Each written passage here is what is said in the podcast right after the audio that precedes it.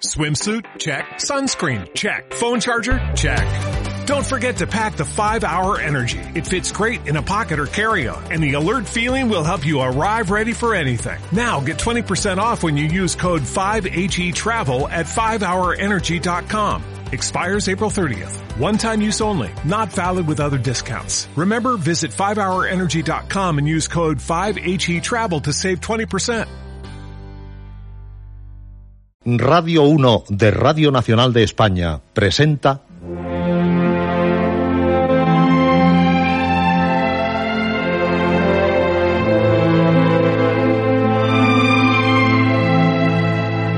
Historias.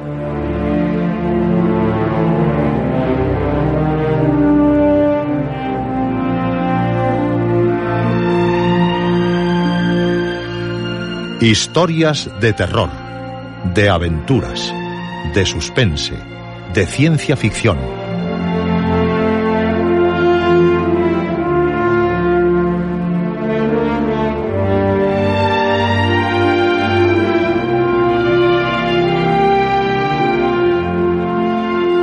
Un programa escrito y dirigido por Juan José Plans.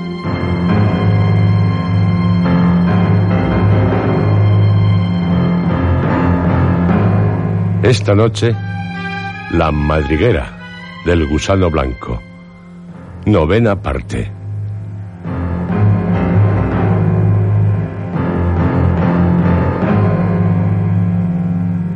Esta es su noche.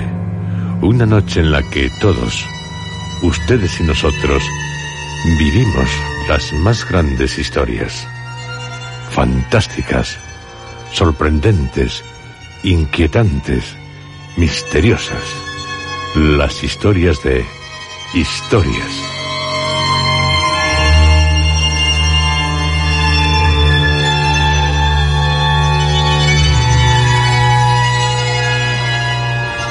Una de tales historias, La madriguera del gusano blanco, de Frank Stoker.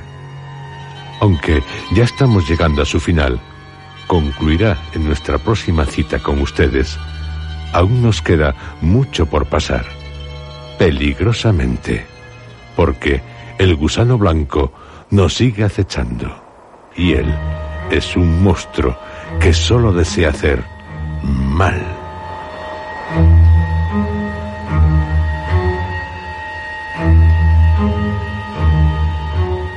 Prepárense a temblar. Y es que en los últimos capítulos de La madriguera del gusano blanco, cualquier horror es posible. Esto es lo que ocurrió hasta ahora. Adam Salton, que vive en Australia, acepta la invitación de su tío abuelo, Richard Salton, para instalarse en su mansión de Inglaterra. Tras desembarcar, Richard Salton le anuncia que también llegará de África el señor Caswell, propietario de la heredad más importante de la región, que al conocerle no le causará buena impresión, y peor aún, Olanga, su sirviente negro. Adam también conocerá a otra vecina, Lady Arabella, hermosa y extraña mujer capaz de asustar a las serpientes. Adam, en la fiesta de bienvenida del señor Caswell, quedará prendado de Mimi, una joven de padre inglés y madre birmana, prima de otra bella muchacha, Lila. Ser Nathaniel, viejo amigo y vecino de su tío abuelo, le habla de la posibilidad de la supervivencia en la región de animales prehistóricos, siendo conocida antiguamente la mansión de Lady Arabella por la madriguera del gusano blanco. Lady Arabella, de niña, sufrió una picadura venenosa, creyendo los médicos que moriría, pero repentinamente sanó, aunque su carácter se volvió muy cruel. Según Sir Nathaniel, está bajo el poder del gusano blanco. El señor Caswell, en todas sus visitas a la mansión en la que viven Lila y Mimi, combate con ellas mentalmente, siendo ayudado por Lady Arabella y Oolanga. La región se ve invadida por aves que destruyen las cosechas. El señor Caswell construye una gran cometa en forma de halcón para espantarlos. Caswell, en la torre de su castillo, se encuentra con una colección de objetos raros, estando en ellos representados el dolor y la muerte. Olanga confiesa a Lady Arabella estar enamorado de ella, lo cual la ofende. Ella, cargada de deudas, lo que pretende es conquistar al señor Caswell. Bajo su mansión existe un misterioso pozo en el que acabará arrojando a Olanga ante la presencia de Adam, un pozo del que sale un pestilente hedor y una espantosa luz verde. Ser Nathaniel ya no duda en identificar a Lady Arabella con un monstruo prehistórico. Adam contrae matrimonio con Mimi y en una noche junto con Ser Nathaniel ven al gusano blanco, una espantosa criatura que recuerda a los dragones. Y, estando en la mansión de Diana's Grove, Mimi y Adam corren el peligro de caerse al pozo del gusano blanco.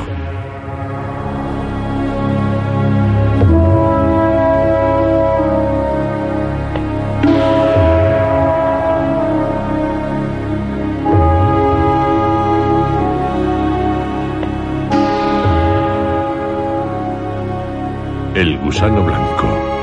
Su gran masa es coronada por dos luces verdes, aletas, tentáculos, despidiendo un hedor nauseabundo, con temibles espirales.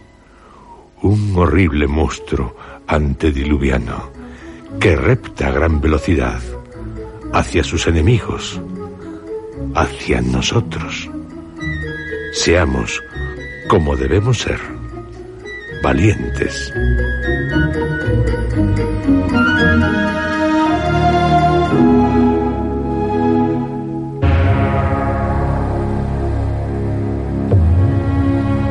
Sigamos, osada, intrépidamente, como corresponde a cuantos son miembros del Club Historias, enfrentándonos al gusano blanco. Lady Arabella por la tarde, escribió una carta a Adam Salton. Estimado señor Salton, me pregunto si usted podría ser tan amable de aconsejarme y ayudarme en lo relacionado con un negocio. Llevo algún tiempo intentando decidirme a vender Diana's Grove. Es de mi propiedad y no debo consultar su venta con nadie fue adquirida por mi difunto esposo, el capitán Adolphus Ranger March, quien poseía otra residencia anteriormente, de Crest, en Appleby.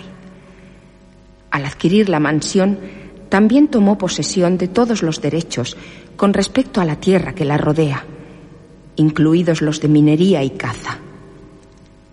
Cuando murió, yo fui la heredera de todos sus bienes, incluida esta propiedad.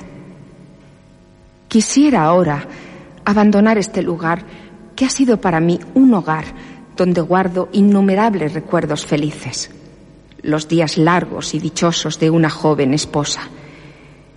Quisiera venderla a un precio razonable.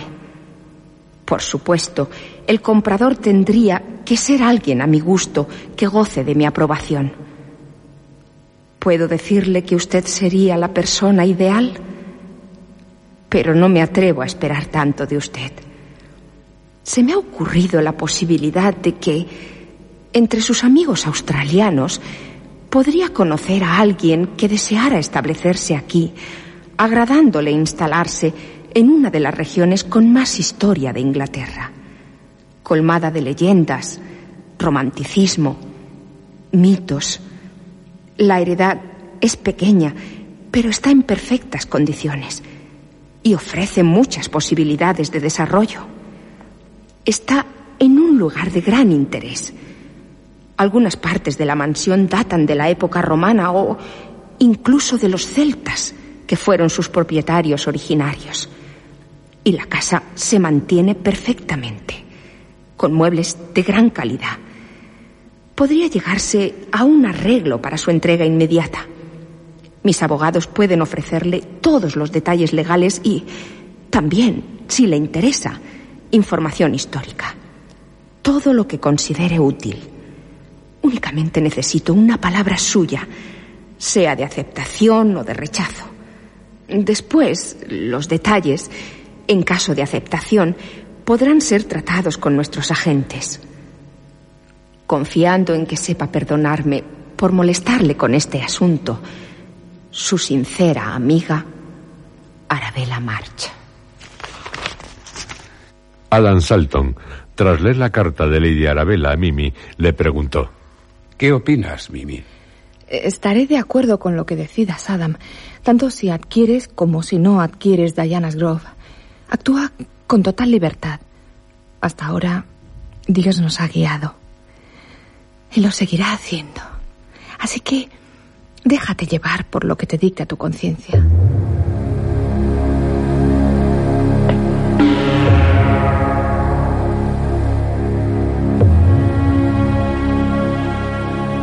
Adam, tras dejar a Mimi en su habitación, subió al estudio. Sabía que allí encontraría a Sir Nathaniel, a quien deseaba consultarle sobre la posibilidad de adquirir la mansión de la que era propietaria Lady Arabella. Y bien, Sir Nathaniel, ¿cree que actuaría juiciosamente comprando Diana's Grove? Pero, Adam, ¿y por qué harías eso? ¿Cómo se te ha ocurrido tal cosa? He jurado destruir al gusano blanco. Y si tomo posesión de su madriguera, me facilitará el poder llevar a cabo mis planes. Pues, Adam, me has sorprendido. Pero lo que sugieres me parece acertado. Así podrás actuar lo más pronto posible. Si necesitas dinero, no dudes en pedírmelo. Seré tu banquero. Gracias, Nathaniel. Pero afortunadamente dispongo de más dinero del necesario para hacerme con Diana's Grove. Me alegra contar con su aprobación. Se trata de una propiedad histórica que adquirirá aún más valor con el paso del tiempo. Además, puedo decirte que, y aunque solo sea una suposición mía, hay algo que le añadirá un valor más. Le escucho, Sir Nathaniel. ¿Nunca has pensado la razón por la que antiguamente se le llamó la madriguera del gusano blanco? Porque sabemos que en ella habita un monstruo antediluviano. Sí, sí, sí, pero ¿por qué blanco? Lo ignoro, señor. No me lo he planteado. Lo he admitido, simplemente. Lo mismo me ocurrió a mí al principio. Pero después me sentí intrigado. Por una razón. ¿Qué razón? La de ser un gusano blanco. Estamos muy cerca del condado de Stafford, donde nació y se desarrolló la gran industria de la porcelana. Stafford debe su prosperidad a la presencia en su subsuelo de grandes depósitos de arcilla blanca, la idónea para la fabricación de porcelanas. Estos depósitos suelen encontrarse de tiempo en tiempo y son explotados hasta el agotamiento. Por eso hay todo un grupo de especialistas que se pasan la vida buscando tales yacimientos, como en Pensilvania o Ohio se busca el petróleo. Cualquiera que posea una propiedad en la cual se descubra un depósito de caolín es como si tuviera una mina de oro. Comprendo, Sir Nathaniel. Explíqueme. El gusano, como así se lo llamó antiguamente, tuvo que encontrar un camino hacia la superficie. La arcilla es fácilmente penetrable. Es muy posible que el agujero original atravesara una buena capa de caolín. Una vez que este camino quedó abierto, se convirtió en la vía principal de entrada y salida para el monstruo. Ya. Pero, como para subir hasta la superficie desde las profundidades, debe haberse visto obligado a efectuar colosales movimientos no es difícil que el polvo de caolín quedara pegado a su rugosa piel. El camino de bajada habrá sido más fácil, pero el ascendente...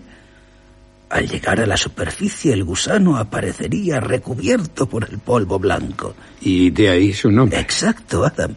Su nombre no tiene ningún significado misterioso. Se trata de un hecho natural. Por lo que si todo este razonamiento es correcto, Debe existir en Diana's Grove un depósito de caolín de valor incalculable. Su deducción me parece muy acertada, Sir Nathaniel.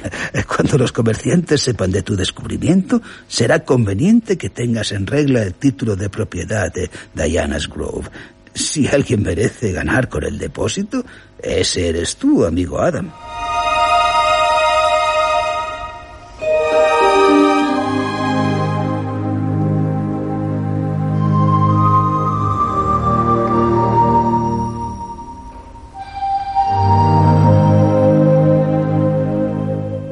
Con la ayuda de Sir Nathaniel, Adam no tardó en asegurarse la propiedad de Diana Grove. Después fue a visitar a su tío abuelo y le contó todo lo sucedido. Richard Salton se alegró mucho de que su sobrino nieto llegase a poseer una heredad tan importante. También le hizo muchas preguntas sobre Mimi y las actividades del gusano blanco, inquietantes, pero Adam le tranquilizó. A la mañana siguiente, en Down Tower. ¿Cómo piensas destruir al gusano blanco? Pues... La tarea que te has propuesto es muy difícil. Destruir a ese monstruo prehistórico equivale al más colosal de los trabajos de Hércules, amigo mío, no solamente por su tamaño, su peso, su fuerza, sino también por su lado oculto, que parece insuperable. El gusano domina todos los elementos excepto el fuego, y no veo cómo se puede usar el fuego para atacarle. Le bastaría para defenderse o hundirse en su refugio subterráneo, y allí nadie podría encontrarlo. Pero sospecho que algo se te ha ocurrido. Sí, cierto. Tengo un plan. Ah, ¿y qué plan? Lo peor es que no puedo experimentarlo. En caso de fallar... Explícate, Adam. Desde luego, señor. Mi razonamiento es el siguiente. En la época del conflicto cartista, de grandes conmociones sociales en Inglaterra, corrió el rumor que se proyectaba un ataque contra el Banco de Inglaterra. El director consultó a especialistas. Le dijeron que la mejor protección contra el fuego no era el agua, sino la arena. En consecuencia, inmensas cantidades de arena fina de mar fueron dispuestas por todo el edificio. ¿Y tú? Sí. Me propongo traer a Diana's Grove, en cuanto la ocupe, una gran cantidad de arena de la misma clase. La verteré en el pozo hasta cegarlo. De esta forma, Lady Arabella, bajo su forma de gusano blanco, no podrá contar con su guarida. ¿Cómo es el pozo? Estrecho, pero de más de 100 metros de profundidad. O más, no lo sé. Pero en ese caso la arena... De por sí no será suficiente para obstruir el pozo completamente. Pero la fricción que deberá realizar el gusano para volver a la superficie será terrible. Terrible para él. La arena lo retendrá. Hasta puede que le hiera. Pero ahí no acaba mi plan. Con la arena introduciré grandes cantidades de dinamita. ¿Y cómo la harás explotar? Porque supongo que eso es lo que pretendes. Cada paquete tendrá que tener una mecha. Actualmente, según se ha experimentado en Nueva York, se puede lograr la explosión por otro medio. Se colocaron en latas de hierro selladas unos 500 kilos de dinamita en unas obras. Una carga de pólvora fue suficiente para la onda expansiva que ésta hiciese explotar toda la dinamita. No se rompió ni un cristal de ninguna ventana de Nueva York. Me parece, amigo Adam, un plan excelente. Pero si la destrucción del subsuelo alcanza dimensiones considerables, es posible que tenga como consecuencia la aniquilación de todo el vecindario. Pero también lo libraré del monstruo para siempre. Una gran verdad. Arriesgarse merece la pena.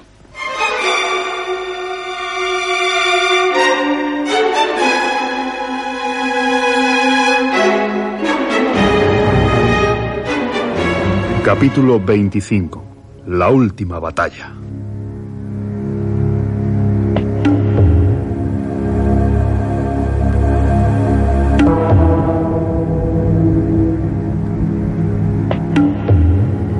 Lady Arabella había dado instrucciones a sus abogados para que redactaran lo más pronto posible la escritura de transmisión de Diana's Gross, por lo que Adam no tardó en tomar posesión de la misma después de su conversación con Sir Nathaniel, había tomado las debidas medidas para poner en marcha su plan. Ordenó que fuera construido un complicado sistema de nivelado para así almacenar la gran cantidad de arena de mar que iba a necesitar. En la parte posterior de llana Gross comenzó a elevarse una verdadera montaña de arena traída de la costa galesa. Nadie sospechó que estuviese allí para un fin distinto al que se había hecho circular. Lady Arabella podía imaginarse la verdadera razón de esta acumulación de arena, pero está tan ocupada en perseguir a Edgar Caswell para que se case con ella. No debe tener ni tiempo ni ganas para hacerse preguntas ajenas al asunto que la obsesiona. Todavía no se ha movido de la mansión, aunque ya me la entregó. No se entera. He levantado un cobertizo detrás de la arboleda en el que almaceno los explosivos cerca de la puerta de hierro que lleva a la sala en la que está el pozo. Cuando llegue el momento, todo estará listo. Solo queda esperar. Mientras tanto, puedo ocuparme de otras cosas para distraerme. Por ejemplo, de la cometa del señor Caswell, que sigue sobrevolando la región.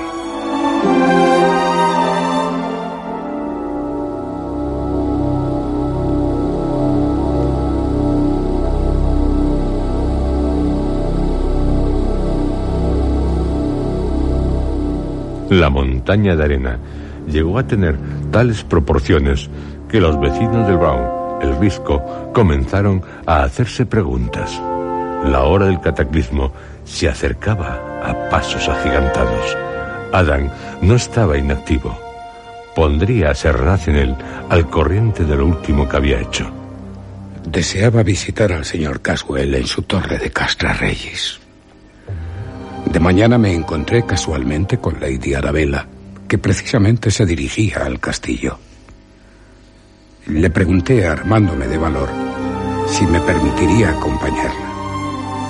Ella me respondió que estaría muy contenta de poder satisfacer mi deseo. Eso al menos fue lo que me dijo.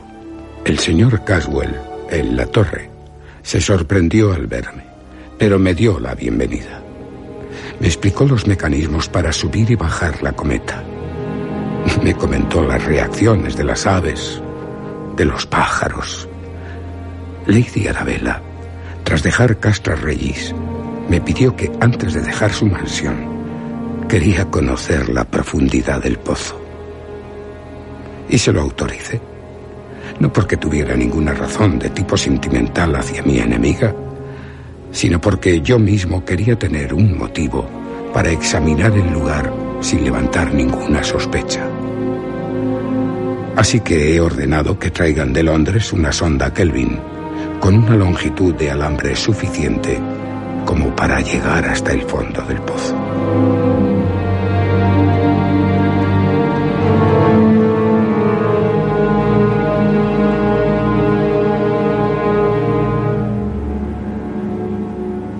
Mientras tanto, la vida discurría sin novedades en Mercy Farm.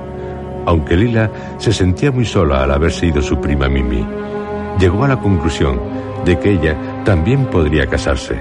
No obstante, no era algo fácil.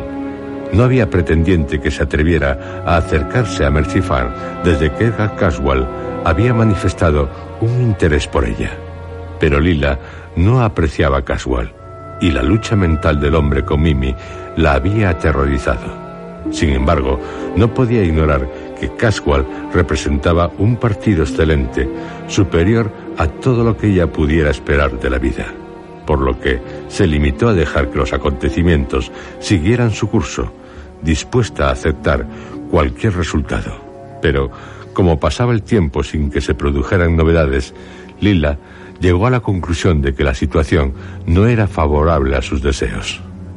No puedo cerrar los ojos ante los hechos, al menos ante ciertos hechos, como el de que el señor Caswell y Lady Arabella cada vez intiman más, según todos los vecinos. Ella es fría, altanera. ¿Y yo? ¿Qué le puedo ofrecer? Tendría que tratar de casarme con él. Este pensamiento me asusta. No se me presenta el futuro muy halagüeño. Deseo que suceda algo que altere el orden actual de las cosas.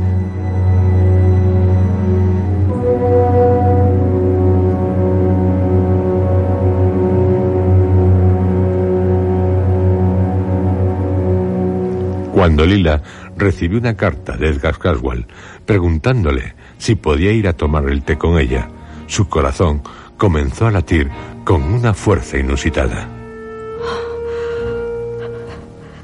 Si se trata de un bien para mi abuelo, no puedo rechazarle. Cualquier despego podría tomarlo el señor Caswell como una descortesía. Y mi abuelo trabaja para él. Cuánto echo de menos a Mimi. Incluso más de lo que me atrevo a confesarme. Siempre recurrí a ella buscando su apoyo. Pero no está. Ha dejado un vacío muy doloroso. Horrible. Este sentimiento de soledad cada vez me angustia más. Es una verdadera agonía. Por primera vez estoy dándome cuenta de mi mal. El mal de sentir una pérdida. Cada pensamiento, cada recuerdo me causa dolor. Un dolor muy penetrante. Y ahora me siento presa de un vago terror me siento tan insegura. Y tanto me da vivir como morir. No, debo cumplir con mi obligación. Así he sido educada. El deber ante todo. Intentaré no perder el control de mí misma y aceptar el destino, sea cual sea. La dura y prolongada lucha por recuperar el control de sus sentimientos tuvo efectos muy graves en la débil constitución de Lila. Tenía la apariencia de estar enferma y debilitada. En realidad, apenas sí podía sostenerse. Su estado de fatiga y postración era casi total. Sus ojos estaban rodeados por una aureola oscura. Sus labios habían palidecido como nunca y todo su cuerpo temblaba levemente como si fuera una hoja y la agitara el viento. Me siento incapaz de salir de este estado. Es para mí toda una desgracia el que Mimi no se encuentre en esta casa. Me ayudaría a ver más claro. No estaría sumida en tinieblas. Y hasta sabría encontrar la causa de mi enfermedad. ella sabría afrontar al señor Caswell. Y yo podría hacerlo sin temor, porque Mimi estaría conmigo.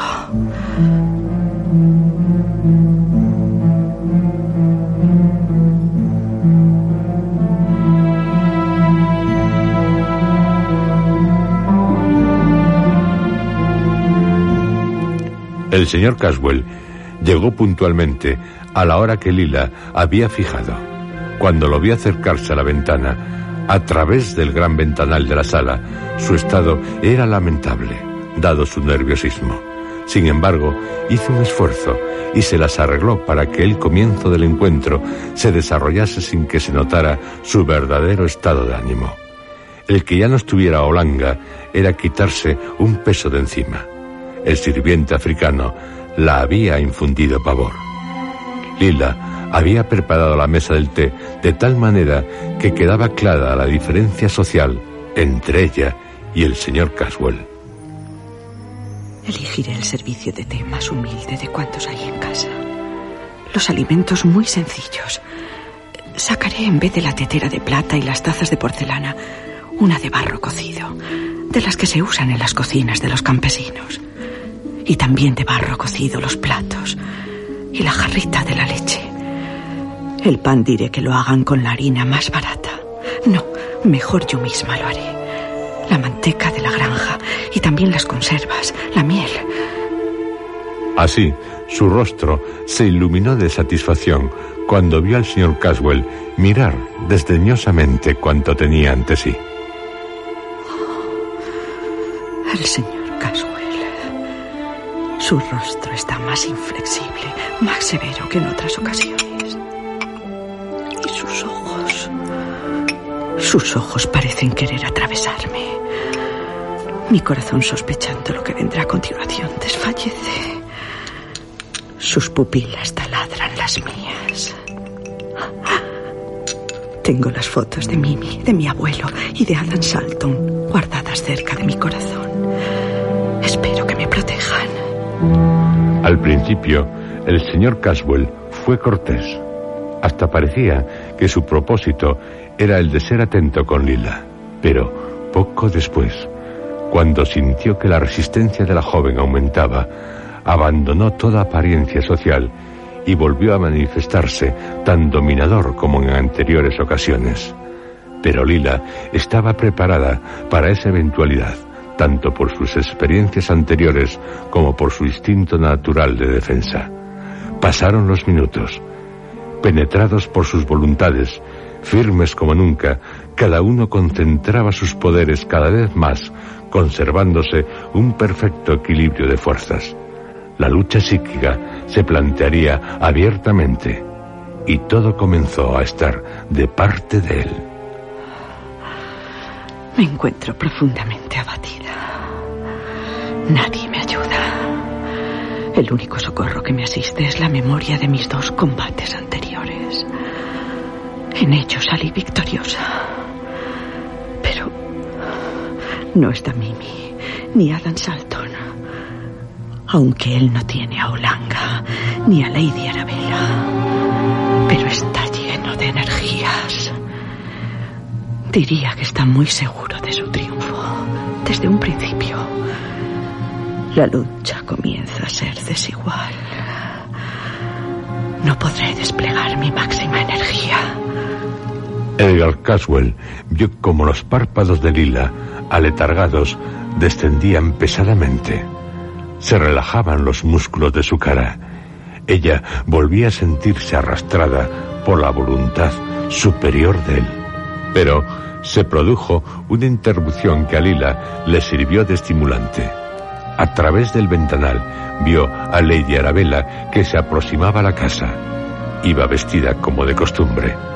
Los ojos de Lila relampaguearon. Sintió como si una nueva fuerza se desarrollara en su interior. La entrada de Lady Arabella, con su habitual aire despreocupado, altanero, intensificó el efecto. Y, cuando se encontraron una frente a otra, se reanudó la batalla. Caswell también parecía gozar de nuevas fuerzas. Son muy intensas las miradas de Lady Arabella y del señor Caswell. No, no puedo con ellas. Me están dominando. Su rostro pasaba del rojo intenso a un blanco de palidez mortal. Le fallaban las fuerzas. Sus rodillas se le doblaban. Voy a desplomarme. Pero, repentinamente, Mimi entró en la estancia, jadeante. Mimi, tú aquí. Aquí estoy. Aquí estoy, Lila. Aquí contigo. Siento recuperar mis fuerzas. Lila elevó su mano y comenzó a rechazar al señor Caswell sin tocarlo. Pero a cada uno de sus movimientos le obligaba a retroceder, hasta que lo proyectó fuera de la casa, quedando el señor Caswell tumbado sobre el sendero de grava. Pero, Lila, ¿qué te ocurre? Mimi, yo siento como si... Y, sin producir ruido alguno, cayó lentamente al suelo.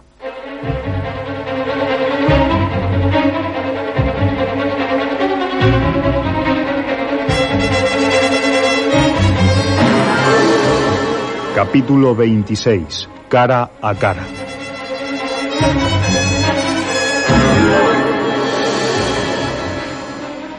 Mimi se sintió muy angustiada al ver que su prima yacía postrada boca abajo, sin conocimiento.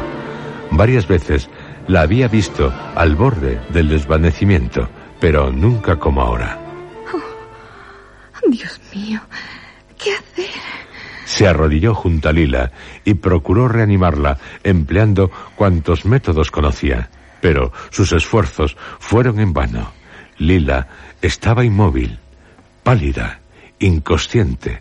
En realidad, cada instante que pasaba, su aspecto era peor. Su pecho que antes respiraba agitadamente por la excesiva tensión, se inmovilizaba, y su blancura era como la del mármol. Ante estos cambios, el terror de Mimi se incrementó hasta dominarla por completo, pero consiguió controlarse lo suficiente para no gritar desesperadamente. Lady Arabella había salido detrás de Caswell cuando éste, recuperadas sus fuerzas, se había levantado y dirigido sus pasos vacilantes hacia Castra Regis. Ahora ya no es necesario que haga ningún esfuerzo, pero tiemblan mis manos. Por el frío. Parece que habrá tormenta. Pero no. No es por el frío que se ha presentado repentinamente. Oh, mi querida Lila, estás fría y tan pálida. El cielo se oscureció más y la atmósfera se hizo más sombría. Mimi rodeó a Lila con sus brazos. Su rostro lo surcaban las lágrimas. Solas las dos. Mimi ignoraba el tiempo transcurrido y aunque tenía la impresión de que habían pasado siglos, no podía haber sido más de media hora. La sorprendió que su abuelo no hubiera regresado aún, pese a estar ya todo sumido en profundas tinieblas. Tomó una mano de Lila entre las suyas. Aún tiene calor. Tengo que ayudarla. Pero no. Lila. Lila está muerta. Aunque. aunque sus ojos parezcan mirarme con algún propósito. Lila muerta. Mi querida prima. Oh, Caswell, te pediré cuentas por esta muerte. Y Lady Arabella. Lady Arabella, también pienso vengarme de ti. Encendió todas las lámparas de la estancia. Fue a buscar agua y una sábana y aseó el cuerpo de Lila. Esto le llevó algún tiempo. Cuando hubo terminado, apagó las luces y se dirigió resuelta y silenciosamente hacia Castra Regis. Mimi, al acercarse al castillo del señor Caswell, no percibió luz alguna en su interior, excepto en las habitaciones de la torre. Estará allá arriba.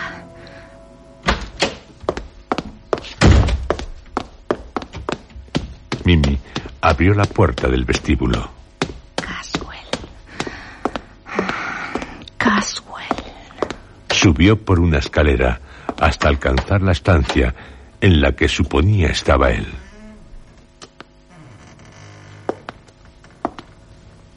Sí, ahí está.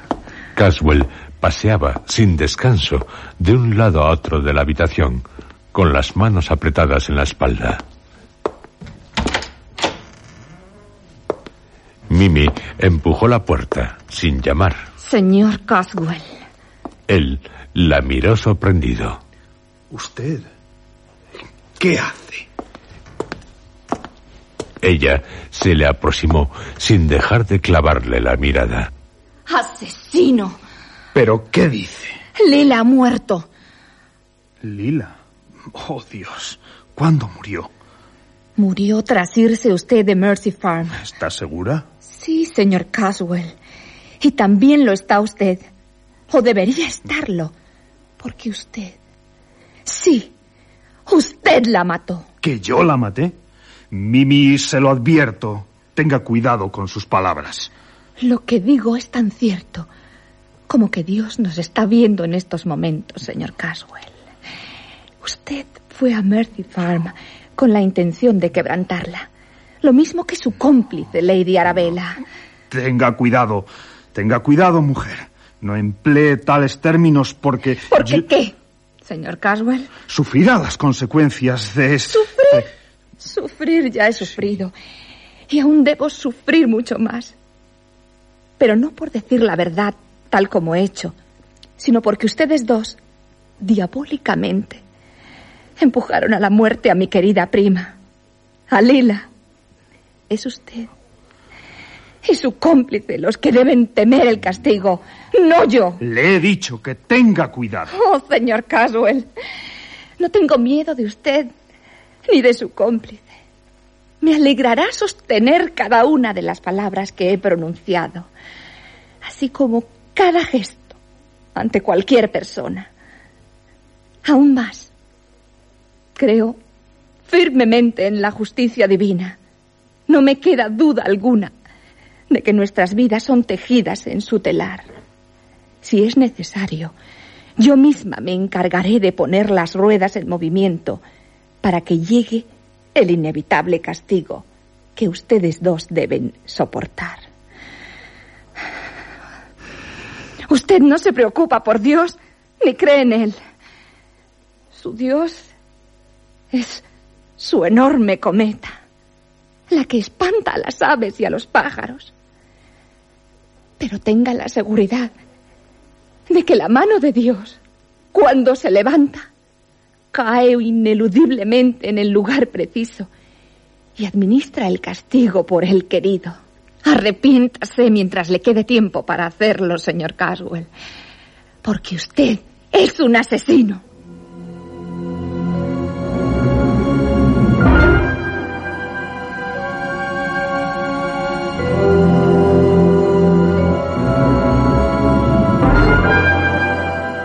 La repentina muerte de Lila llenó de consternación a cuantos la querían.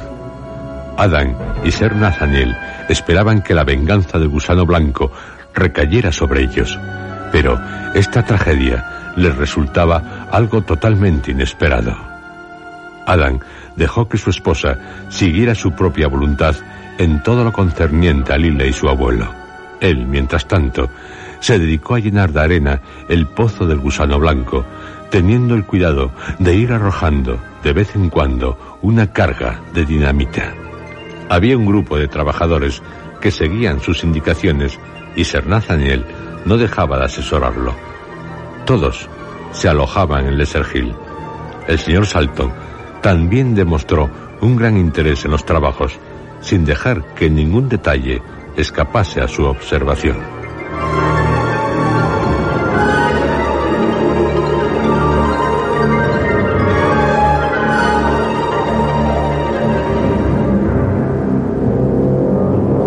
Después de casarse con Adam y de haberse establecido con él en Down Tower, Mimi se había sentido totalmente paralizada por su horror frente al espantoso monstruo de Diana's Grove. Pero ese sentimiento la había abandonado casi por completo.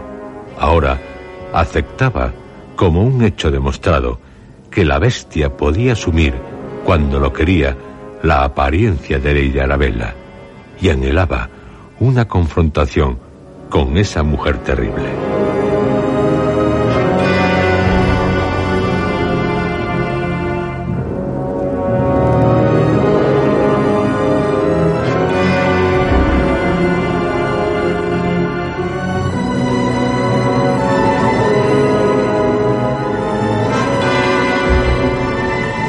Una noche, estando en su habitación, Mimi se acercó a la ventana y contempló todo el panorama que se ofrecía a su mirada. No se veía al gusano blanco por ninguna parte, lo cual la tranquilizó. Se sentó en el alféizar de la ventana para así seguir disfrutando del paisaje nocturno. Adán aún no ha llegado, así que mientras gozaré de un paisaje del que he estado privada durante algún tiempo. En paz tranquila. Pero ahí, en la avenida, diría que, que algo se mueve. Lady Arabella. Creo que sí. Me ocultaré tras la cortina.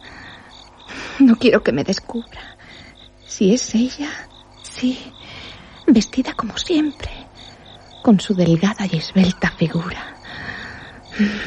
Pensé que en esta noche, pero no, no hay paz para mí. Solo el verla, cuánto odio a ese monstruo. Y se está moviendo rápida, cautelosamente. De vez en cuando mira hacia atrás y a su alrededor. Está claro que no quiere que la vean. Por lo tanto, sus intenciones no pueden ser buenas. Aprovecharé la ocasión para vigilarla más de cerca. Poniéndose apresuradamente una capa oscura y un sombrero también oscuro, descendió por la escalera y salió de la mansión, yendo a la avenida. Lady Arabella se ha alejado, pero aún puedo distinguirla. El destello de su vestido la delata entre los robles jóvenes que bordean la entrada. Me ampararé en las sombras, pero no, no me aproximaré mucho a ella. Es capaz de descubrirme. Su andar tan sigiloso parece el de un depredador. Se dirige a Castra Regis. Interesante. Mimi siguió a Lady Arabella, ocultándose bajo las sombras de los árboles. Pero a medida que se acercaba al castillo, el bosque se hacía menos espeso y, en un claro, Mimi perdió de vista el vestido blanco. ¿Dónde se ha metido? ¿Debo, debo seguir? ¿Y si ella está cerca y yo sin saberlo? Pero de no continuar nada podré descubrir. Avanzaré cautamente por mi cuenta hacia Castra Regis. Tal vez, tal vez vuelva a verla. Mimi llegó a los alrededores del castillo, deteniéndose en un lugar desde el que se divisaban las ventanas del torreón. ¿Y, y Lady Arabella? Ni rastro de ella. Esto me inquieta. En realidad, durante la mayor parte del tiempo en que Mimi se había desplazado por la oscuridad, era Lady Arabella quien la había seguido a ella. Lady Arabella la vio salir del Esergil y siguiéndola de cerca la había observado. Se trataba del caso del cazador cazado. Cuando Lady Arabella vio que Mimi estaba cerca del castillo y que se disponía a entrar en él, no dudó en acercarse más a ella.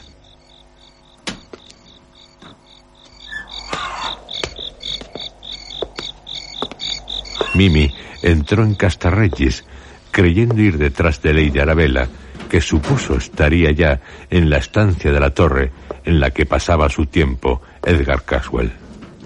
Caswell estaba sentado a oscuras en la gran estancia, únicamente iluminado cuando las arremolinadas nubes dejaban pasar algo de luz. Nada parecía interesarle. Después de haberse enterado de la muerte de Lila, las tinieblas de sus remordimientos, acentuadas por los reproches de Mimi, habían intensificado su naturaleza cruel, egoísta.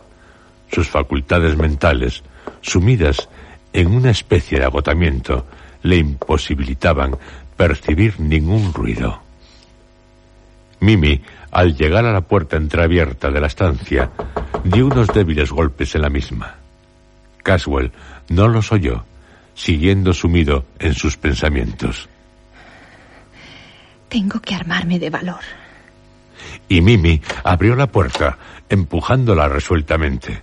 Al hacerlo, le pareció que su corazón desfallecía. Mimi. Estoy ante él, cara a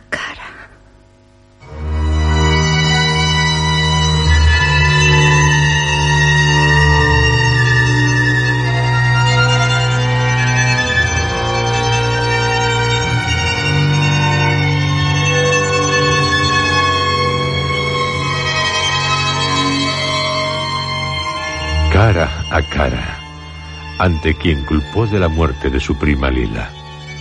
Y tras ella, sin saberlo, Lady Arabella. ¿Qué le ocurrirá a Mimi? ¿Qué nos ocurrirá? Lo sabrá en nuestra próxima cita con ustedes. Una cita en la que lo pasaremos mal, muy mal, porque en ella llegaremos al final de La madriguera del gusano blanco y viviremos un gran horror.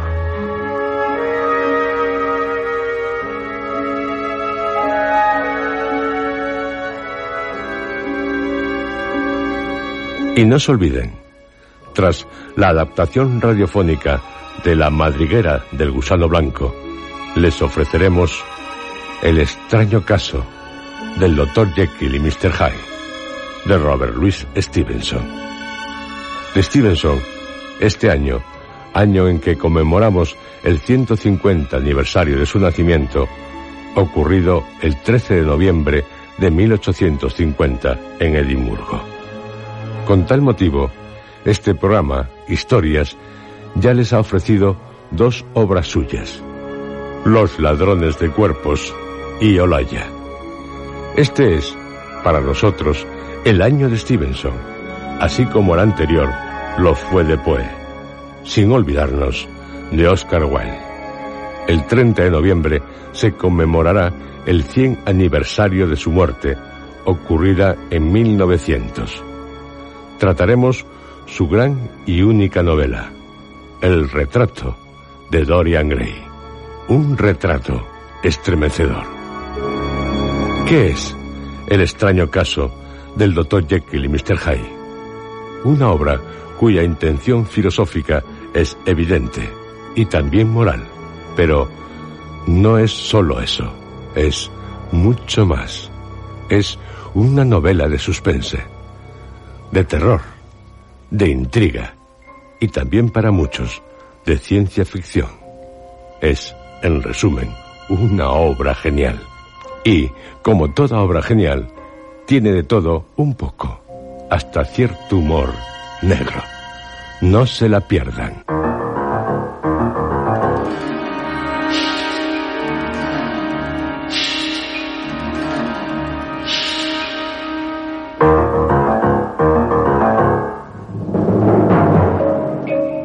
Han escuchado ustedes dentro de la serie Historias.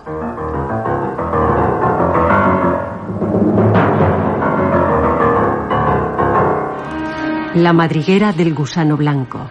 Capítulo noveno.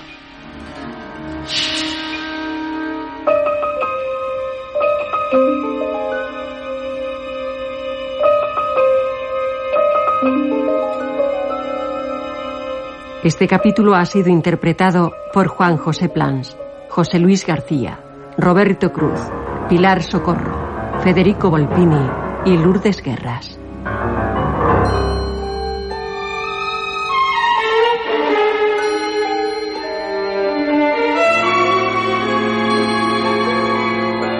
Efectos especiales, Joaquín Úbeda. Realización técnica, Armando Multedo y Adolfo Abarca.